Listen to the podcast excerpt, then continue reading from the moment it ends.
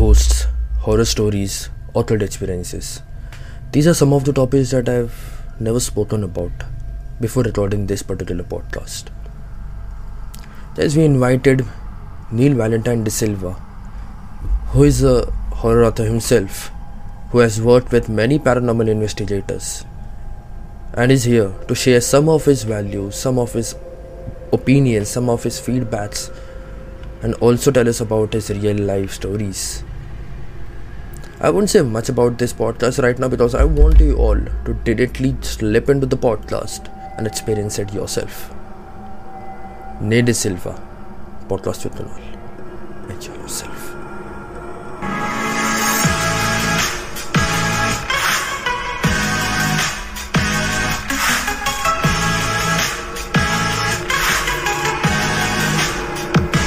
Uh, so, welcome to podcast with Kunal. How are you feeling right Thank now? you. Very happy to be here.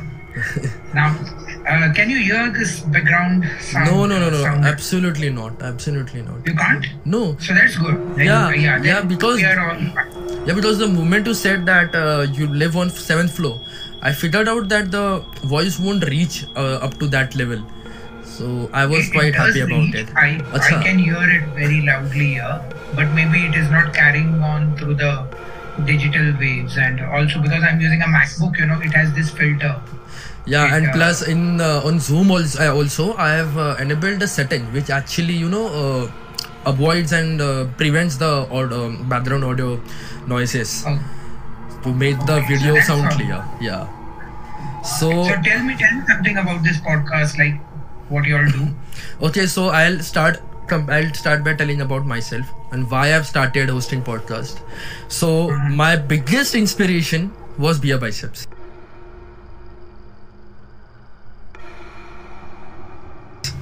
Honestly, Okay. and like when I when I like I I've seen a lot of uh, lot of his podcast, and specifically I I love two genres that he covers. Mostly horror because it actually gives me those chills, and I'm a person who actually loves horror. Neither of my neither of any of my family member loves horror. Literally, I'm telling my mom, my mom doesn't, my dad doesn't, my brother doesn't. But I am a totally a mad person who loves horror movies, who loves to read about horror things. I am such a mad person that I was once actually strolling and exploring on Google, like places that we can visit, those uh, who are like which are haunted and all. And luckily, my mom doesn't know I'm actually planning uh, to go to Mumbai because people say there are some horror places and all. In uh, pune as well there are horror places. So i would be like it's my dream. So coming back to the topic. So i started hosting podcast because actually i'm a gamer. And uh, i've been in this uh, gaming industry since around 5 to 6 years. I'm a streamer and as well i live stream mobile games. So i figured out that no, very few people who are there, are there who are actually being called on you know uh, interviews and podcasts and all. Mm-hmm. But the people who are above 100k and all like they are not being called. They are not mm-hmm. being asked by anyone and also i i thought that i should start hosting these podcasts.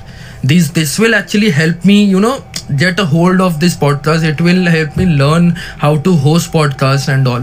And side by side if i'm hosting any youtuber and if i'm not getting uh, like ideas of what to ask how to uh, interact with that particular guest i switch to biceps. Because his podcast actually gives me a lot of ideas. No trust me sir. I'm not lying. Before coming Yeah, on this podcast before coming has the gift of the gab. he he is amazing. I love his flow i love the way he talks because he's having vast knowledge about literally everything. And while coming here while actually you know asking when i before even dming you on instagram to invite you on my podcast i have been watching your podcast with beer biceps a lot of times. Few hours ago like before you came on the right now uh, on the on a podcast i actually was watching your entire podcast with him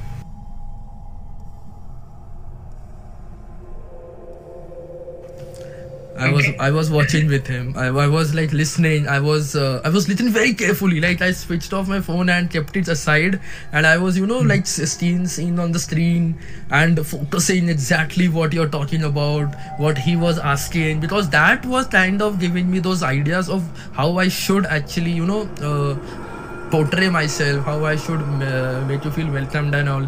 Rather than sounding foolish and dumbhead, I was actually focusing more on you know how to so- so- sound confident and all.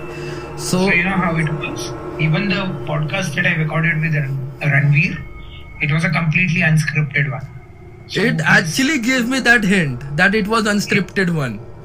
his team just messaged me. He messaged me that, uh, uh, okay, uh, would you like to record a podcast with me? I'm Ranveer Allahbadia and all. And he sent me his um, his a message on Instagram, just like you did. And at that time, I knew who Beer Biceps was, but I hadn't been following him. Okay. So I said, okay, I'll do this. Uh, he invited me over to his house. I went to his house. He's got a big house here in Mumbai. Mm, he bought it And, new. uh, yeah, that, that's what he told me. And, and he kept asking me, how's my house? How's my house? It's got that very youthful charm about it. Yeah, he loves his house like hell. He's love. He loves his house like hell. Every now and every weekend, he actually uploads a story on Instagram, sitting in his balcony, getting dressed and all. So he loves his house. See, he's a self-made person, like Yeah, actually, uh, true, like I am. So Yeah, you know, when right. we are self-made, we are very possessive about our Yeah, yeah, that's So, right. uh, Even my dad is. we're having this one also unscripted because the unscripted podcasts they work the best. Yeah, and uh, yeah, I'm a person who loves spontaneity. You know, I I want to speak uh, unscripted because that is when you will get the best of me. If you tell me to rehearse and practice and all that, no, no, no. uh, no, if no, anyone does that, because I'm giving a TED talk now and they are you know like Yeah. driving me nuts because they are making me prepare and I don't like preparations. So uh, Nowadays, they ask to prepare because um, I feel that yeah, yeah, TED Talk. No, they have always asked to prepare. Even in 2017, when I gave my first TED Talk, even at that time, they had asked to prepare. Then there was a draft. The whole committee has to go through it and all that. So it's quite a filtered, censored kind of thing. Yeah, what it's we kind actually speak on stage. it's kind I of don't like frustrating. the process at all. But then the team is good, and this is Guwahati. I mean, my TED Talk is in Assam, so let's. Uh, The city where the if dark I- magic took Yeah, birth. IIT Guwahati, that too. So I said yes. Us- But I, there, there were two local ones here. I said no to them because Okay. really I don't have the time. No, no, no. That's why I was earlier talking to my manager and all. So I was, uh, I, I was actually, you know, telling him that yes, this let's turn this podcast to a one-hour podcast. But then it struck me, and I was like, no, he's a busy man. Let's take it to thirty-five to forty. and that, that it will be good that way. It will be good at that length as well. See, Uh, if it the- goes well, we can go for a second part or something like that. Like I'm doing with Beer Biceps also. yeah, yeah. I'm actually waiting for that. Like hell, I'm actually, I'm actually waiting for a second part. That yeah, because that one went pretty viral. No, the, It- even the team called me and they told me that uh, it is it is the one of the best ones that we have done last year. It had a lot of hits, and because of that podcast, a lot of people requested uh, when we to be on the show. So he told me that because of this podcast, we got a lot of exposure among the celebrities also. So you know, The reason why I tried inviting you and I, I thought of inviting you is because I am also having a very young audience. And the reason why I'm saying young audience, most 90% of my audience is school going. Very few of them are like college going. But when so I would like to start this podcast with the basic question that I always ask, be it any YouTuber or anyone, like how, how like what is your journey all about? How did you become so an we, author and all? are, we, are we recording? Have we begun? Yeah, yeah, yeah. Let me just check it. Yeah, yeah, yeah. We have we have started recording it. Okay, you started recording. Okay, fine. So yes, let's begin then formally. Yeah, I'm here. So I was saying that.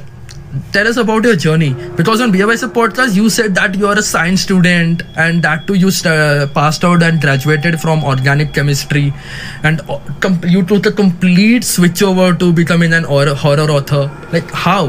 How did you decide it? So, uh, so you you have already said the most of it. So it's like that. I am a Mumbai guy, born here, and I'm I'm living here. It's a great city to be in, of course. So I finished my education in I think 1996 Ooh. or was it 97 some sometime that period i, I post graduated in organic chemistry now when i was studying at the same time i was also a voracious reader you know like hmm. though chemistry was my subject and it was very hardcore studies but at the same time i used to read a lot of books and uh, of course my chosen genre was horror because in my house there was no censorship as to what you must read and what not read. Yeah, we. I have that. I have that. So I read Dracula, Frankenstein, all these kinds of things when I was in grade seven itself. Abridged versions, kids versions, and also my dad was a, he used to work in films uh, as a freelance kind of thing because he used to subtitle movies from Hindi to English. wow. So all the movies at that time, the big hits, all the movies, they have come through our house, and my Wow. dad used to subtitle them from Hindi to English on his typewriter. And one of our biggest clients at that time were the Ramsays.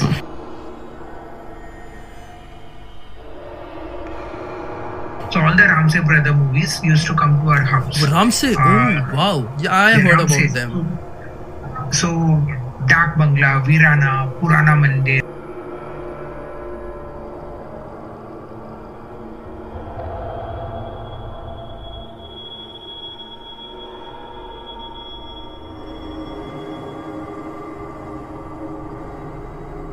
Tehkhana, all these classic Purana Mandir is a kind of old and classic m- movies. They are very famous. Yes, it's very famous cult, movie. The cult classics Yeah. that we have, you know, today they are still remembered. So those movies were all translated by my dad in our house. And at that time, I was in school. I was in secondary school, so I was just I used to sit next to my father and watch him translate these movies, and it did not matter to me that it, they were horror. I used to just enjoy the process, and uh, these were scripts. So while he used to translate, I used to also see how the dialogues were written, how the scenes were made. So you know that actually built me as a story writer. So anyway, I was at the point where uh, I finished my post graduation and all, and then as uh, the tryst of luck would have it, I became a teacher. I started a coaching class, and I had a lot of students. Slowly it built, it grew, and then like 500 students a year. It went on for 18 years. I taught, and during those 18 years, I thought of only teaching. That's it. I was a very I mean, a very passionate and dedicated teacher at that time. But then, you know, slowly when the years passed on, I began to feel that, oh, maybe I'm not meant to be a teacher. Maybe I'm not meant to be holed up in a classroom. And I want to do something that is special and all those things. I used to read all these stories as a child. I wanted to write books. I will do that now. So I was 39 at that time. Age Okay, okay. when I was 39, I just decided I will write my book. And that's when I wrote my first book, Maya's New Husband.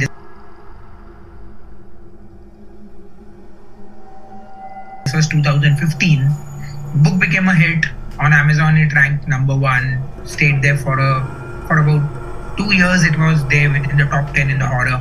Still is. It keeps coming. So then, yeah, then the journey began. Now today, where I stand today, I have like 15 books or so, uh, and uh, published by the big publishers of the world like Penguin, HarperCollins, Hachette, all of those, all of those people, and um, all my books are horror.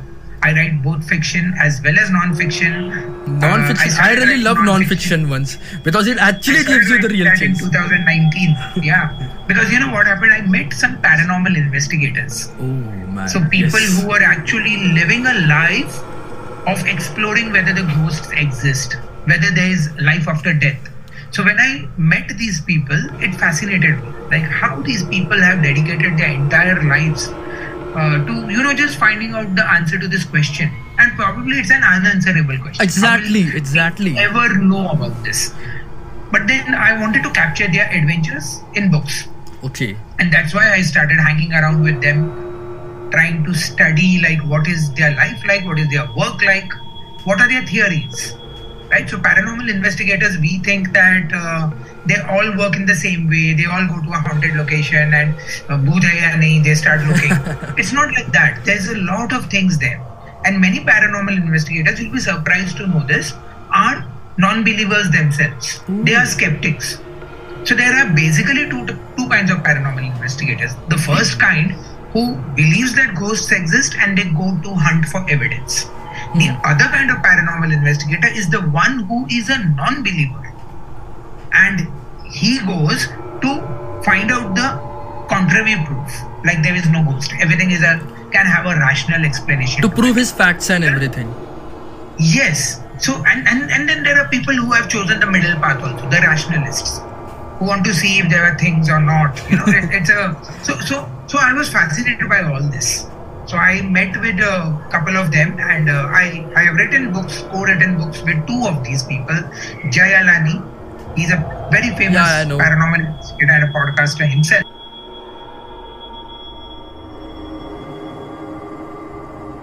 So with Jay, I wrote the book Haunted.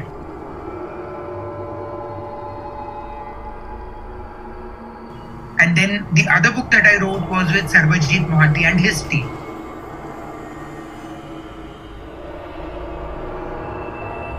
So he's uh, also a paranormal investigator. Both of them have like 500 cases now that they have explored. Oh. So we took some of the nice ones and put them in a book. And yeah, that's how that, that's where I am now. I've written these books and uh, yeah, I'm talking to you today. So it all above you had an amazing journey throughout. Right from being Yeah, a it's fun. student, then teacher, then becoming an author, and then like before be- uh, becoming an author, working with paranormal investigators. So I just want to ask, like, how difficult was it for you to become a horror, you know, author? Because the reason I'm asking is because nowadays in India, horror is some like somewhat becoming the mainstream content and mainstream genre amongst readers amongst uh, authors and uh, novelists and everything but somewhere i feel that people still they are, they become skeptical regarding you know horror things. Like they believe in it but they don't want to openly accept that fact that yes i do or yes we do. They will like they will say yaar bhoot bhoot kuch nahi hota. Like or else or rather if we talk about scientific people or those who are like scientists and everything or you know those who are uh, science students they would say that we believe in science. There is nothing like that. So how difficult was it for you to make them you know um, understand and make them believe in your novels See, writing horror for me was that was the easy part. In fact, because you know, uh, you have to write a story. A story was in my mind, and uh, I believe that uh, I knew the craft of writing. It was an ingrained kind of thing because my dad used to work with scripts and all. So writing the book was not the difficult part. The thing what I figured out when I was publishing my first book was a self-published book because at that time I knew nothing about how to get published and all that. So I just uh, put it, uploaded it myself on Amazon KDP. So there I figured out that I am the only Indian author who is writing horror at this point. In 2015, there was no one. Like there were there were two three authors, but they were not exclusively horror authors. Hmm, hmm. So they were writing other genres also. And I was this guy who wanted to write only horror. So when I went to upload on Amazon and I saw the top 10 charts of Amazon, hmm. because Amazon has those top 10 charts, there was not a single Indian author at that time on the scene. All the, the charts were filled with Stephen King and Dean Koontz. Uh, of course, Dracula, Frankenstein was still trending. Then there was Roald Dahl and all these people. Indian authors, nobody maybe Ruskin Bond at times and all. You know, so it was like that. So for me, the journey was difficult at, uh, after publishing the book because I figured out that it's not just about writing, but I have to create a market for this also. Horror didn't have a market. yeah right Horror reading, at least horror literature. So I, uh, that was the difficult part where I started to get in touch with groups, writing communities, spreading the word out and using Facebook a lot. Because you know, in 2015, Instagram was not there. yeah instagram there was was- not there actually face people was no used to use facebook a lot Yeah. So somehow on Facebook it caught on. So that's how, and I had a website where I used to share stories and stuff. So that was it.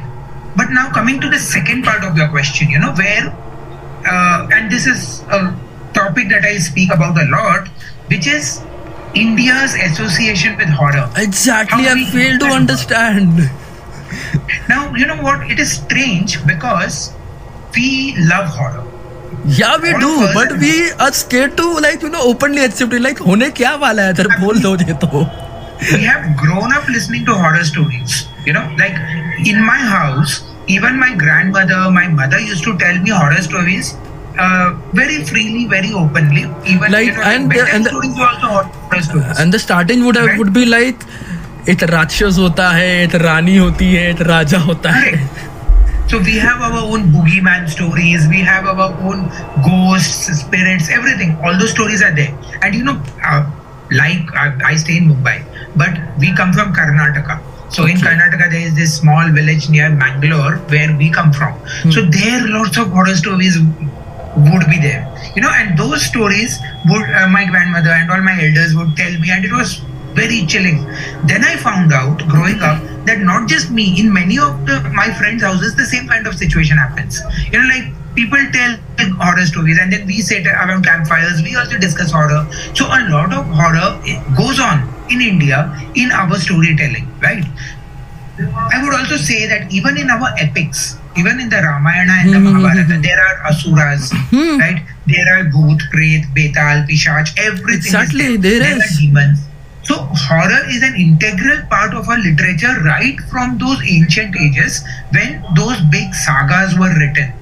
And we have actually taken our horror creatures as a kind of means it is beyond fantasy now. We believe that they are actually existing. We believe asuras actually exist. We believe chudels might actually be there. We believe Dians may actually be there. We do that, right? So our belief, our relationship with horror is very practical.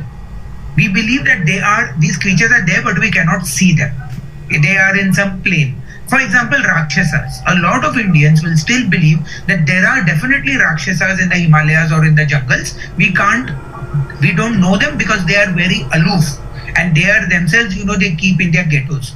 You know, best example is Yeti.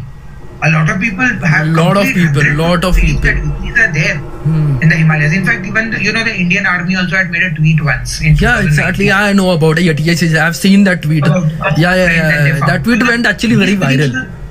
These beliefs are so ingrained in our system that you know horror is something, or rather, I should say, these creatures, this kind of stuff, is there. Now, coming to our own, you know, scriptural belief, our Hmm. religious belief, the Hindu belief, Hmm. we believe very, very normally that after we die, our soul still remains because we Hmm. believe in the Atma theory. We believe in soul. Hmm. We believe that life is the transitionary phase, Yes.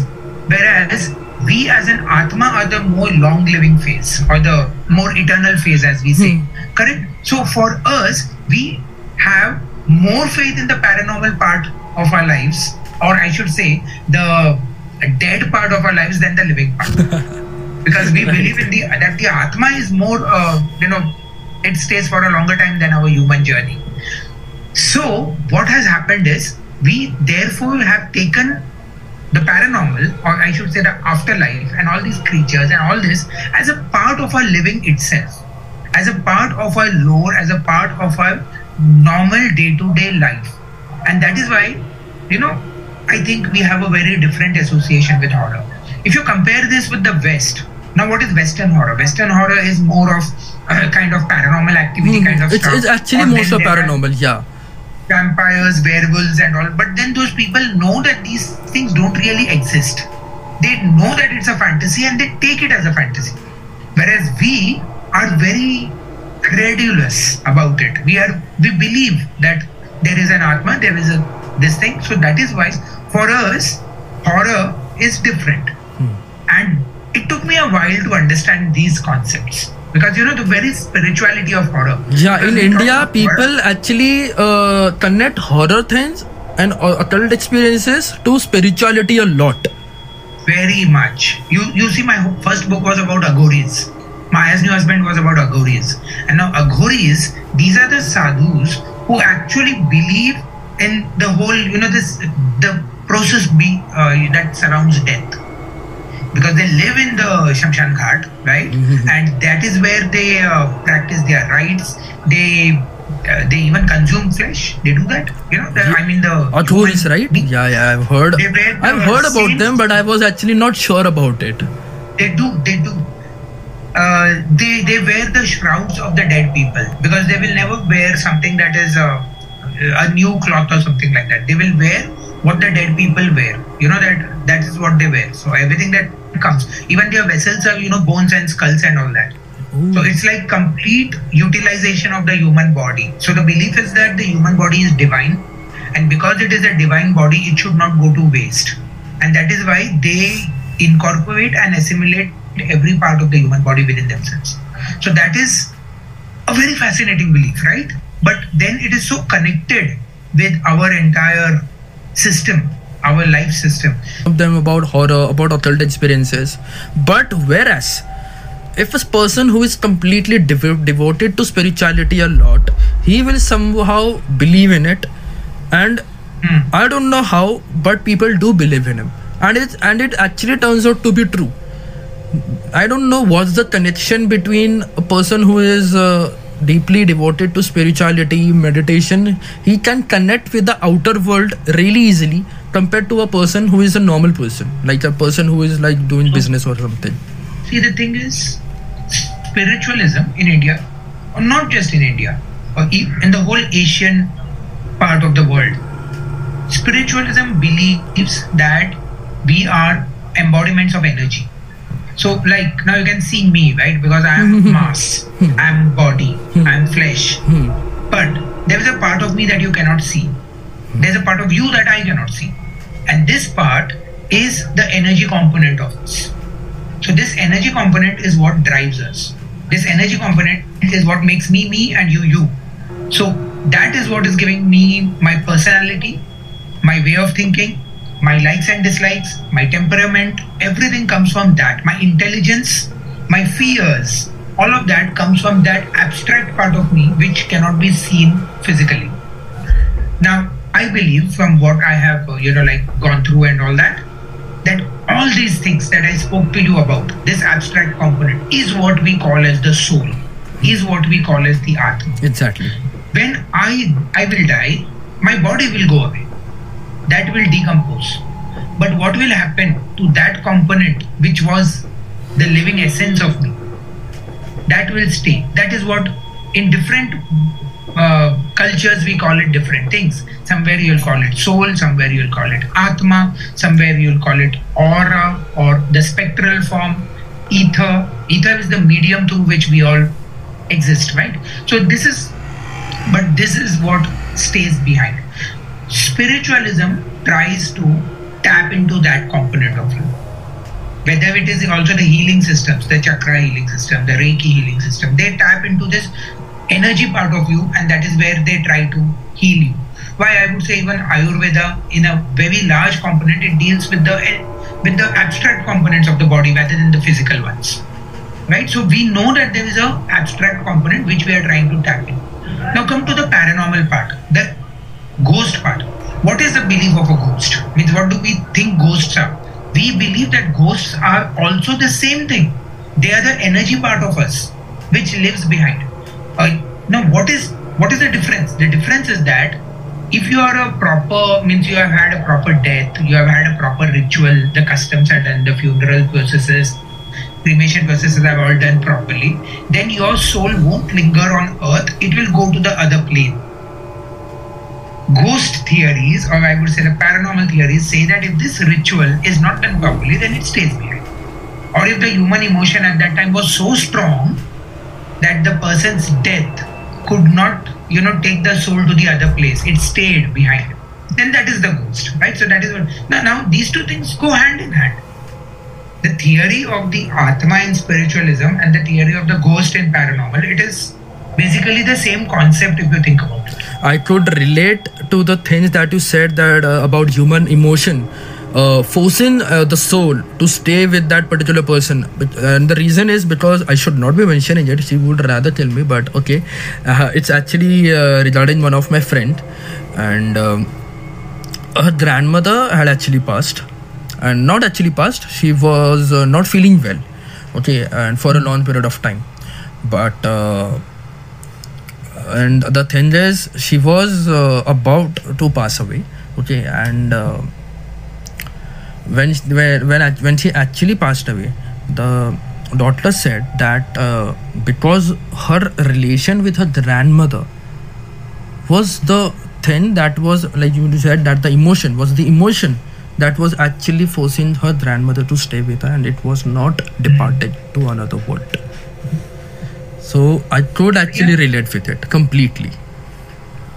That that that does happen. so what i was saying that first of all that girl story actually gave me chills like all like right from this part i was getting chills there is a lot more to that story. I will, but uh, you know, I told thank you so one. much I won't be able to sleep at night. and uh, your audience too. Uh, they Yeah, would rather kill me. How I listen to these horror stories uh, when the uh, people send me their audio clips. So I um, shut off all the lights in this room and uh, complete darkness. I just put my earphones and I listen to the stories, capturing the whole vibe, and mentally I transport myself to that location. I get the chills, and that is when I know that yes, this is actual horror. This is going to scare our audience. I don't know what to say. You are amazing. and while while writing my books i actually go uh, to a outstation i book some hotel room or some cottage or something like that. I shut myself in that strange place and for 7 days 10 days whatever it takes i write my stories. And i'll tell you this i've also shared on instagram uh, some time back. When I'm writing these horror stories in these hotel rooms, I'm writing about possession, exorcism, and all stuff like that, alone, nobody's there, right? So things start happening, like lights start flickering in my room, and the lights flicker in ways that cannot be explained, right? It is not. Uh, in one case, it was a. I, I even went to that reception desk and I told them. Then they found out that only my room lights were flickering, and nobody else's and there was no connection issue the bulbs had just been changed so like that once in my hotel room i actually saw a figure Uh, are you serious? I am absolutely My hands are shaking right now. they are meant to because this is the kind of thing that defies all logic. So i was writing my story and it was like uh, some two in the night or something. And uh, it was a scene about a ghost and all only because what else will i write? So i was writing that and i suddenly had this sensation that okay I'm not alone. Suddenly you know like chill you feel that that moment comes and then you feel that oh i'm not alone but then I looked around and all, so I'm just braving myself that okay, come on, I'm writing horror, so it's all an illusion. So I am telling myself that it is just a mental trick, um, and I continue to write. And then what happens is this lights flickering begins, and in that flickering of the lights, that you know these hotel rooms have these wardrobes, right? The tall ones. Yeah, yeah, yeah. Next to that wardrobe, I see a kind of a silhouette. It's very tall, like from top to bottom. It's just there, and then it flashes and it vanishes. I am so shit scared. I just, I mean, I slam my laptop shut. I go to sleep. I don't want to write. I didn't write that night. And then I wrote that manuscript only in the daytimes. Openly spoke about horror things. Like I always tried talking to my mom, talking to my dad, uh, talking to my brother, who is actually a scared person. Like I'll tell you uh, how I watched my Annabelle first part. Like when that movie came, I was actually underage, and unfortunately that movie came for adult. but as as my luck would struck and i was like i spoke my i spoke to my brother i told him about it. And he was like okay no issues i'll help you with it. So in pune if uh, you came to pune or i don't know you might have come for sure. So there is a mall called city, city pride. Okay city pride clothes Yeah. the place where i live. So city pride has two entries. One is directly like when you enter the mall uh, from the first gate and when you move right there is a staircase to go there one staircase uh, there is like there are two stages uh, in, uh, first one is in, in the left and second one is in the right. But what other people don't know is there is one more staircase which actually lets you get inside the direct directly into the theater from the backside which is actually considered as a fire exit. So what me and my brother had planned that my brother would you know go for the purchasing the ticket. He would purchase the ticket and everything. So the ticket person knows that yes he is an adult. Okay seeing the uh, beard and everything. They figured out yes he is an adult. And what i did was actually he told me what i did was i was i actually entered the theater mall through the fire exit took the ticket and luckily there was no one to check the ticket and I watched my first Annabelle movie, and I was I was actually so happy about it, knowing the fact that yes, we scammed them. but that's the loss that it's very difficult to talk to Indian parents about horror stuff. I don't know because in my house there was no such restriction. It was like uh, you watch it, you see how it affects you. If it affects you badly, then no watching anymore. So it's like as much as you can take. So it, uh, at least in uh, um, my parents at that time, they did not they did not want to decide this for me. They wanted to let me decide for myself Yeah. Okay. whether I should uh, be okay with it or not. And maybe that's the reason why. My brother is so scared. He's gonna kill me. I'm actually going to show this podcast to him to tease him because he's like, you cannot do podcast and all, and he's like, I'm not scared of horror and all. But he's so scared that even if we are watching Conjuring, I'm watching it full, with full volume and everything, with full focus and everything, and he would sit right besides me, holding the cushion to his face and doing like this. And he cannot sleep also he cannot sleep because he keep getting those weird dreams and everything Yeah.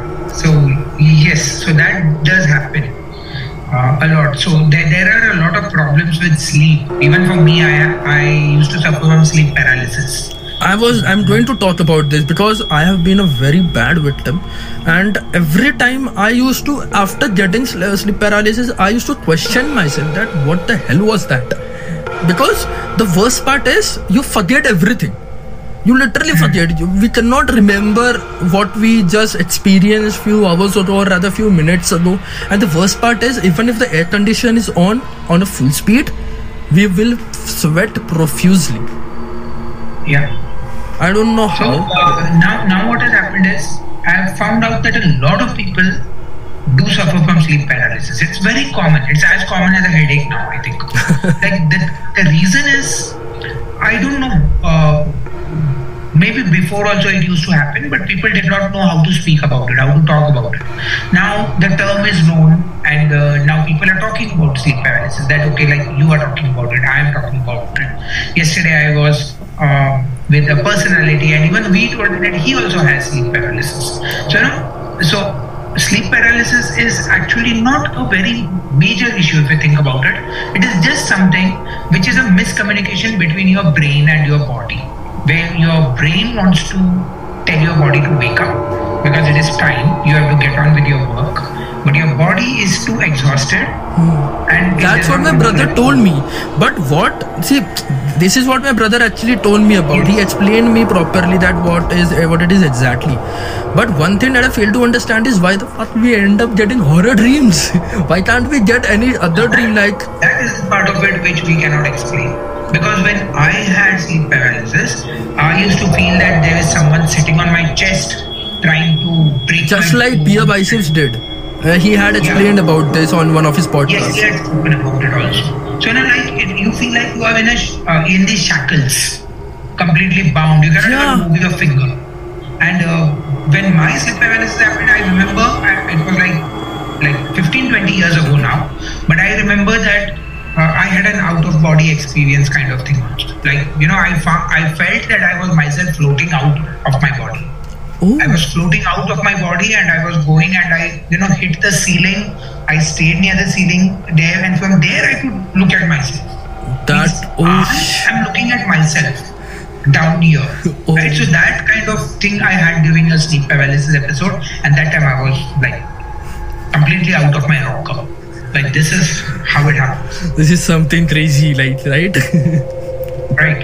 And see, all the science that we have, you know, all the tests that are going on worldwide, we have not been able to explain dreams. We have not been able to explain nightmares, right? Explain in the sense we know that they occur. We know even Japan has built a technology to even record dreams now. I just saw that on Twitter.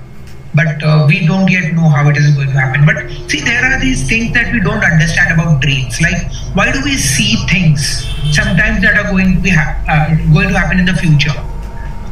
Or why do we have these dreams which are completely, you know, like not associated with us? What's the logic behind dreams? What's the rationale behind it? Behind it, what is the interpretation of dreams? All these things we don't understand. So there's a lot, you know. I think we we don't know even a fraction of what is there out there to be learned.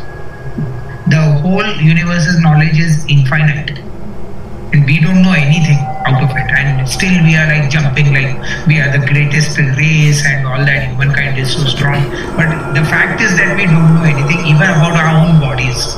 Just think about it. That's true actually. Very few people know each and everything in detail. Because see the thing again the thing is if we knew everything about our bodies we wouldn't have been go, uh, going to doctors so that's how we everything works See, uh, I'm, I'm talking even beyond that. I'm talking that even that oh, huh, oh medical yeah science. got it got it got it I'm talking even, you know, from the point of medical science. Medical science, we know that what are cells, we know what a cell, what cells are made up of, we know all the organelles within a cell, we know that there were 20 amino acids that are building blocks of all the proteins that make us. All that knowledge we have, we know how the neural systems work, right? You know, we know all of this. But still we don't know what gives us life.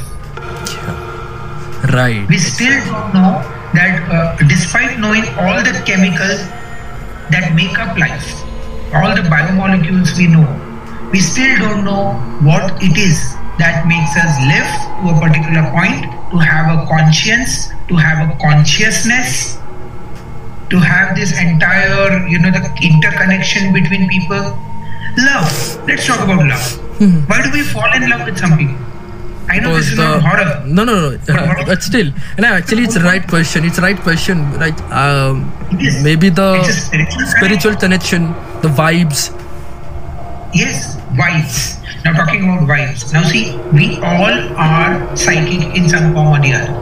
We don't believe it, we don't accept it probably, but we all are psychic. And I'll give you an example. We go to some stranger's house, right? At the very first glance, stepping in the house itself, you know whether you are welcome there in that house or not. I have that capability in mind. I mean, I mean, I, I have. Sometimes I get scared because the thing is, I can quickly make out if someone is real, if someone is fake, and who is re- and who who, who should be considered as a long-term, you know, partner, friend. I get that uh, click in within seconds. Yes. So that connection, you know, what we call as the gut, in, gut instinct. That is what we all have. It's also about, uh, you know, sometimes uh, you get this feeling that आज कुछ बुरा होने वाला है. A lot of us get that. And then invariably something happens that day. So, you know, like some somebody is giving you a message. And then people form. would mention it as like, rather than mention it, they would term it as यार बुरा सोचेगा तो बुरा ही होगा. So people indirectly try to blame us regarding everything that's happening in our, you know, day-to-day life. But the one who has the feeling knows that that feeling came out of nowhere. Yeah, So it is true, something that you true. The feeling has just come out of nowhere and you are feeling uh, whatever uneasy or uncomfortable. It has just happened. So this, these are the things that cannot be explained. How do you explain deja vu? We all have a very strong sense of deja vu. You know, I I keep getting these things when I go to an unfamiliar place. Suddenly I'm talking, I'm doing everything, I'm very normal. Uh, then there's this flash. I have come here. Oh, I've had this same conversation before. And then you get chilled, you know, like suddenly you feel like, oh my god, where was that? Where was that? And you lose, com- you're out of the zone completely. You don't know what you're talking about. So this is deja vu. Then, you know, all those feelings happen. So, you know, there's also uh, something which we uh, don't talk about, that deja entendu. That means already heard. Sometimes it happens, there's a song playing, you hear the song and you feel like I've heard this song before. And then you find out, oh, this is the newly released movie. There's no chance that I've heard this song before. But then you feel that I've definitely heard it. Like if we listen to Summer of '69 by Bryan Adams, it would actually literally take us back to you know 2007, 2006 year, when Yes, the song was in hype that time. Yes, because the, the song is meant to do that for you. But then, you know, that's the kind of thing. That's the kind of thing I'm talking about. Then things like clairvoyance, you know, how do you explain clairvoyance? Where people can clearly see something which has not happened yet. And so, all, uh, still we have to learn a lot. And these are not just fancy terms. Like there are people who will come forward and tell you that these all things have happened with us. They'll give you a lot of examples. Yeah. So I want to ask you that like we as kids we grew up watching Bollywood and Hollywood movies like most of them were horror itself. Don't you like according to you? What do you feel? I mean, have they misinterpreted horror and all just to add some masala and increase the viewer count? No, and the thing is that movies are essentially fiction. Uh, they have a lot of factors to consider. They are fiction. So we have to take it with that uh, notion in our mind. Yeah.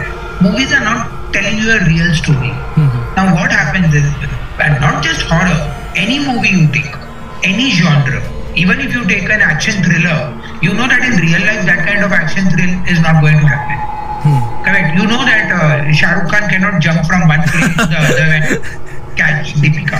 You know that's not going to happen. But then in the movie you watch it, you take it for granted and you even city bajao, tali maro, everything. बोलते हैं फिर or- and all. Yeah, in horror, then why we are looking for reality? Why don't we take horror movies also as okay? This is a fiction horror movie. Uh, these things are far fetched. I look at horror movies more in the metaphorical sense. Okay. Like you know, this is a symbolism of something. So it's entertainment value, of course, of course. And yes, I'm not talking about movies like Kantara.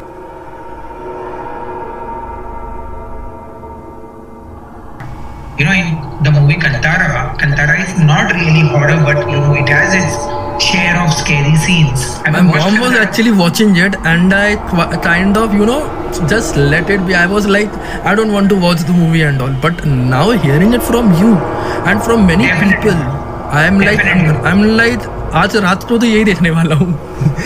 It is one of the, I mean, most brilliant movies that I've watched in recent years, and definitely watch it. now, it takes from a ritual. The ritual is true, it really happens. Um, I told you I come from Karnataka, so I know that it happens. It happens very close to where I come from. So, this ritual does happen. But then, the things that are happening within the movie, I will not spoil it for you. There is no justification for it. So, I'm, I'm not talking about uh, such movies as Kantara being fi- fiction and fantasy because even though it looks like ये कैसा हो सकता है it really happens so uh, okay but apart from it i'm talking about other movies. Let us talk about the mainstream commercial horror movies. Right? In that they take liberties. They try to make things as jump scares as even even if you look at conjuring. A lot of things in conjuring are just made for the sake of scaring people. Though conjuring comes from a true story. Yeah, Conjuring, Annabelle, they act- they actually do uh, resemble true but they are a lot fictionalized for commercial value. Okay. Because the real even if you see the real Annabelle doll if you just uh, google it Yeah, I. I actually saw and I was awestruck after seeing that because It's it, completely different than like uh, compared to what it was uh, being portrayed in the movies. Yeah. So I think we should just take horror movies as a kind of entertainment and uh, leave it at that. Uh, unless it states that this is based on a true incident or is a true incident. See, there is a grain of truth everywhere. Even if you make the biggest fantasy, uh, there is a grain of truth in it. So it does come from some reality. Know that, but at the same time, know that 100% of, is, of it is not real. The real horror, I'll tell you where it is. The real horror is in the local stories, the folklore of India. If you actually go and talk to people in the villages, and they will tell you horror stories. The like main localites. Yeah, That is they, where you know that is where the real chills come. yeah. I mean, after listening to locals and everything, they actually do because the, that's the thing. People don't know where to find the real essence of horror. Yeah. They try That is to- what we have to capture. India's real horror is in the villages. It is there because that is our true horror, the, the horror of our culture, I would say. And we see, you know how um, horror from Japan, hor- horror from Korea has become so famous all over the world. Why has Japanese horror become so famous? Or even Korean? Because they take their local stories and they make films on those. They talk about those things. India has to still do that. We did it in a couple of films. We did it in Kantara. We did it in Tumbad.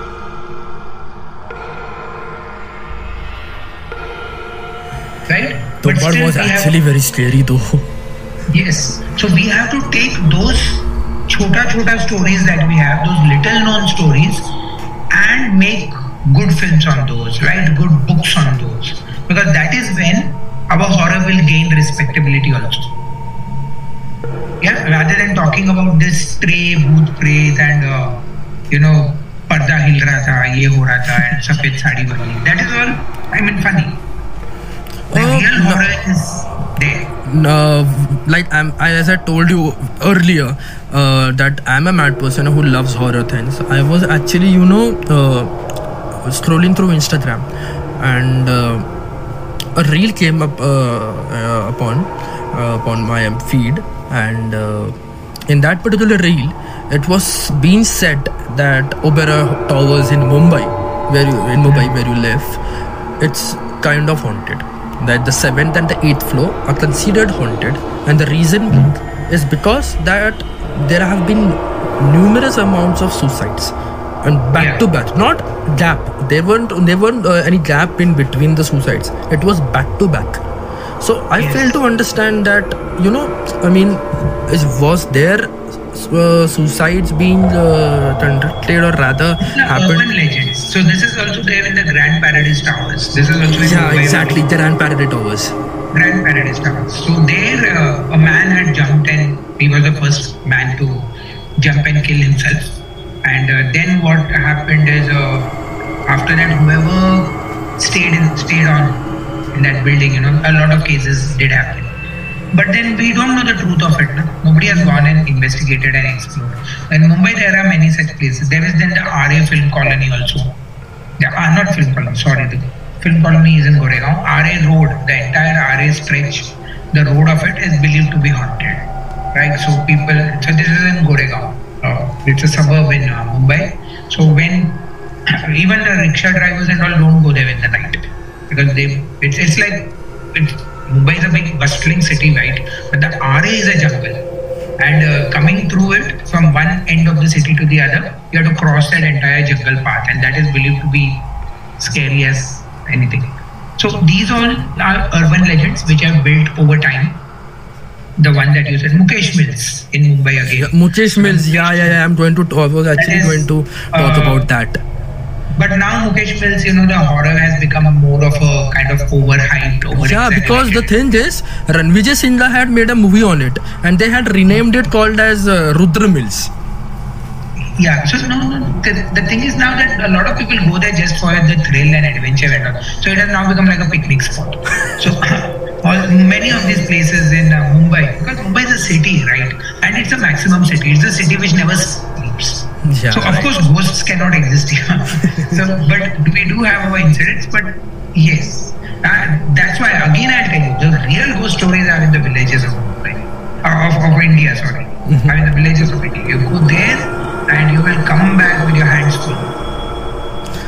How horror has changed your life throughout, sir? How has it helped you shape up your, you know, your I novel writing career? No, I don't let it influence my life. That's different. Now, when I'm writing, yes, of course, I'm completely 100% in the zone. When I'm talking to somebody, I am completely thinking about it. Now, like when talking to you, I'm completely thinking about all these things. When I'm reading a book, I'm totally engrossed in it. But the other aspects of my life are untouched. So I don't let it come in the other aspects of my life because, you know, I don't want that negativity to spread in the other spheres of my life. That's why I took up fitness in a way. You know, I, I, I'm a max fitness enthusiast. I'm Yeah, I have seen you on. Instagram. I love your biceps, sir. So the reason for that is because if you are living your life with such negativity, you have to purge it somewhere. You have to remove it somewhere. You have to vent it out. So I do that. So I just while when I'm running like a marathon or something, I'm completely, you know, like detoxifying myself of all these negative thoughts. And I'm surrounding myself with the universe's positiveness. I'm thinking of taking up meditation, yoga, and all these things also because you know this is kind of a counterbalance so i don't let horror affect my life i don't think any horror writer will ever do that because it's dangerous.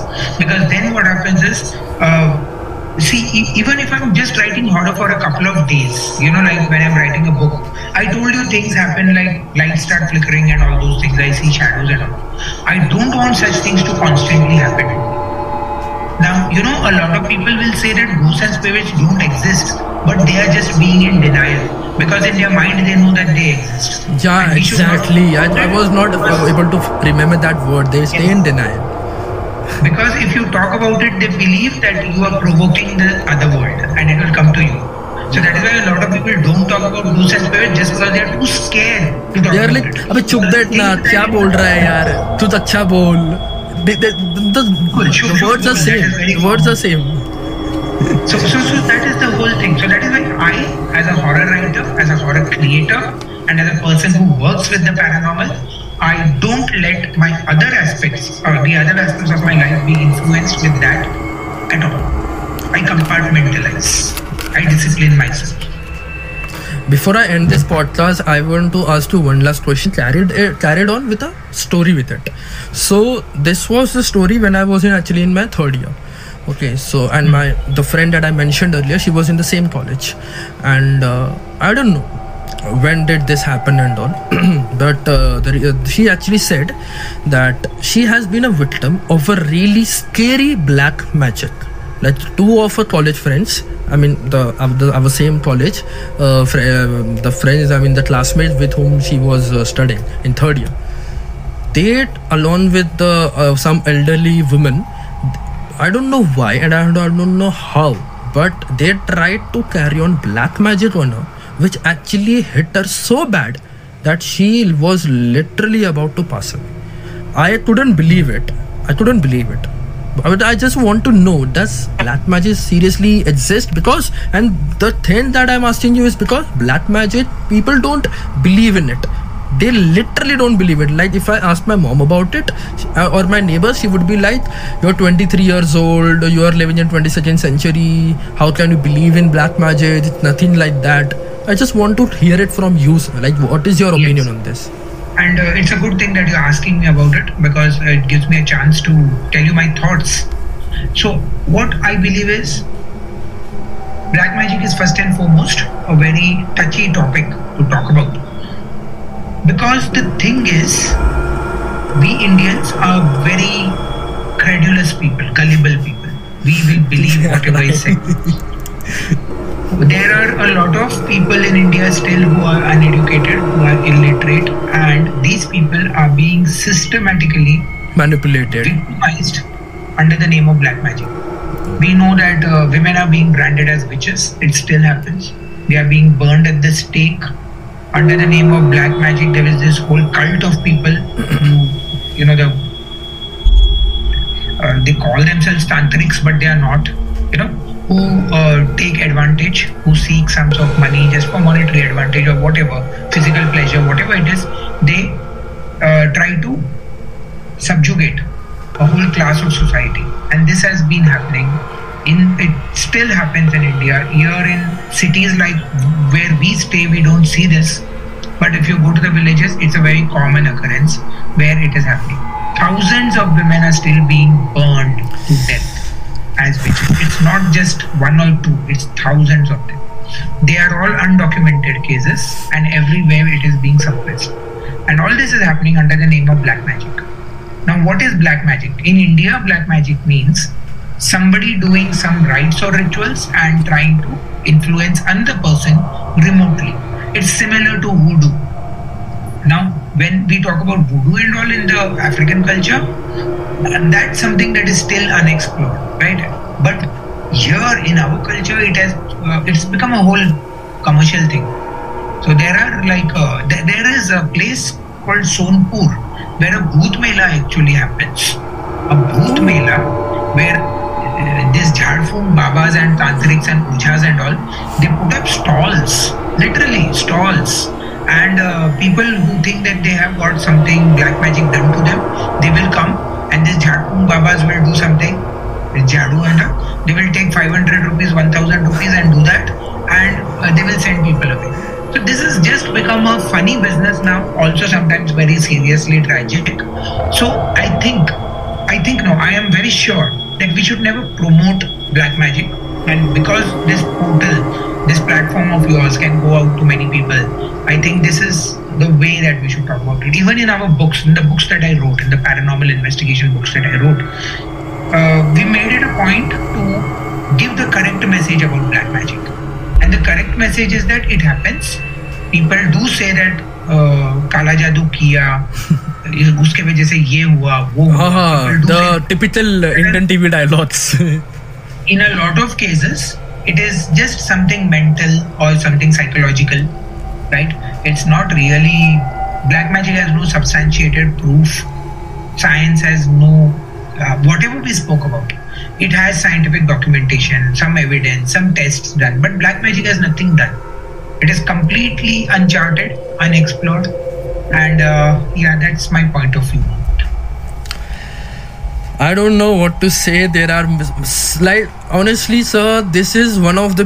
This is the only podcast I would say. Not I would say uh, one of the. I would actually say it is the only podcast where I'm actually feeling like ask keep asking you questions. But you know, I just want to leave it, leave something for part two, which I really want to uh, like do it with you. So Yes, sure. one last question I would like to ask. Would you mind sharing some advice for people who want to follow horror or become an or horror author like you? Okay, so uh, follow horror is definitely something that everyone must do. Read horror books, watch horror movies. Because the thing is, whether you believe or not, that's another thing. But horror as a genre itself, I'm talking about a literature genre and films, it's a very intelligent and smart genre because this is one of the only genres where we cannot fake it. We, uh, you know we cannot fake fear. We cannot make somebody we cannot just tell somebody ki chalo abhi daro and then that person will get scared. You cannot do that. You can do that in comedy also you can do that in romance also but you cannot have that in horror. In horror also the other thing is um, there's a smart thing that goes in creating the whole horror product, whether it's a book or a film, because you have to think how much will we show because you know most of the horror it plays out in the mind of the reader. It plays out in the mind of the audience. Uh, there's this very famous uh, kind of concept that in a horror movie the moment the monster is shown the horror is finished Yeah, Very that's what I don't like in Bollywood movies. In Hollywood movies, they try to put up the story to keep the main thing, you know, alive till the end, which actually increases the excitement. the, yes because horror is in the anticipation. Horror is in the wait. Horror is in the unknown. The moment you make it known horror is gone. So it, it takes very smart writing and uh, not just because i write horror i read all genres and i believe that horror is one of the toughest genres to write you know indian literature has gone out into the world because of uh, all our mythology stories. Our mythology is read all over the world. Our meditative books, our spiritual books are read all over. Horror is waiting because we have these wonderful stories coming from our villages and all. We need those stories to get a platform as well. So the more we talk about it in our own country, I'm sure that uh, the outside world will also sit up and take notice. Neil D'Silva, sir. I enjoyed this podcast thoroughly. I was actually very nervous. I was actually very nervous of what I would ask you uh, about horror. And to be honest, this actually helped me go beyond my boundaries. This helped me. This helped me actually, you know, to self introspect myself about what other genres I could try. And believe me, sir, I just love this doing this with people the podcast it helps me connect with a lot of people and i believe i would be able to connect with other horror authors as well which i'm actually planning i'm actually planning to start a complete horror genre because i love the chills that you gave me so i just want to you know as you say pass it on to other people as well Yes, yes, you should. I wish you all the best, and this was fun. I Thank mean, you, sir. we Thank you. definitely extended our time, and uh, I yeah that's like what i actually like. Like if you do not know what the what the time it is and to keep on like interacting not making it sound like a meeting or rather a podcast. People actually love such podcasts. And believe me sir many of my podcasts where i'm just interacting with my guests have gone really amazing. I mean the response has been pretty good that because my last podcast i had interviewed a gamer who is having around like uh, 4 lakh subscribers. So we were just you know discussing normally interacting not making it sound like a podcast. And it actually crossed 1400 views. And it was the fastest podcast to reach at least you know 500 views. So i'm quite looking forward to the response that my audience uh, would give me. And yeah, we'll see that because horror definitely a lot of people like to hear, let's see how it goes. I wish you all the best. Thank you, sir. Guys, please do follow Neil, sir. I will be mentioning all his links below in the description. Right from the name of his books, I will mention be mentioning all the list as well. I will be also purchasing, and the reason I have not purchased it yet is because I want to, you know, make it worth the buy. I want to ma- make the day so that I could remember. So I'm actually waiting for my birthday, which is in the month of June. I, I, I know I've been waiting for a long period of time, but yes, this is the perfect time because it I would be able to remember it. Yeah, like yes, this was the day I purchased my uh, first Niels de, Silva written book. So because I love horror books, I love I love I reading books. have with those books also when you read. I will be actually uh, like you know posting my uh, opinions, my feedbacks as well, and I would actually DM you as well regarding this. So thank you so much coming for coming on the show. It meant a lot. Thank you for helping me self introspect myself and to help me explore different genres as you well. are a great interviewer yourself, and Thank you, have, you. you have given me the right kind of prompts and questions to keep talking. Uh, I also I wish you and your Thank podcast sir. all the best, of course, Thank and also wish great luck to everybody who is listening to us, and uh, hope you have a wonderful, enriching, fulfilling, prosperous Can we do a fist bump? So I've never asked anyone, but I really want to ask you. Can we do, can we do a virtual fist bump? Yeah, can we? can we do a f- virtual fist bump? Like this. Okay. Yay. Be sure. Thank you so much, sir. Thank you so much for coming on the show. Okay. It meant a lot. Fine then. Good night. See you Good night, some other time. Yes, sir. All. Definitely on part two. Yes. Okay. Sir, thank Goodbye. you so much for coming on the show, sir. Thank you, sir. This was Neil Valentine D'Silva, a completely real person, a completely raw person, full of knowledge and full of life. Make sure you follow him on all his social media links, which I will be mentioning it below in the description. And if you like such podcast, and if you want me to bring more such horror and genre content pod- podcasts in the future, make sure to subscribe to us on YouTube and follow us on Spotify as well. Till then, stay safe, stay happy, stay in the light. Podcast with Kunal, signing off. Love you guys.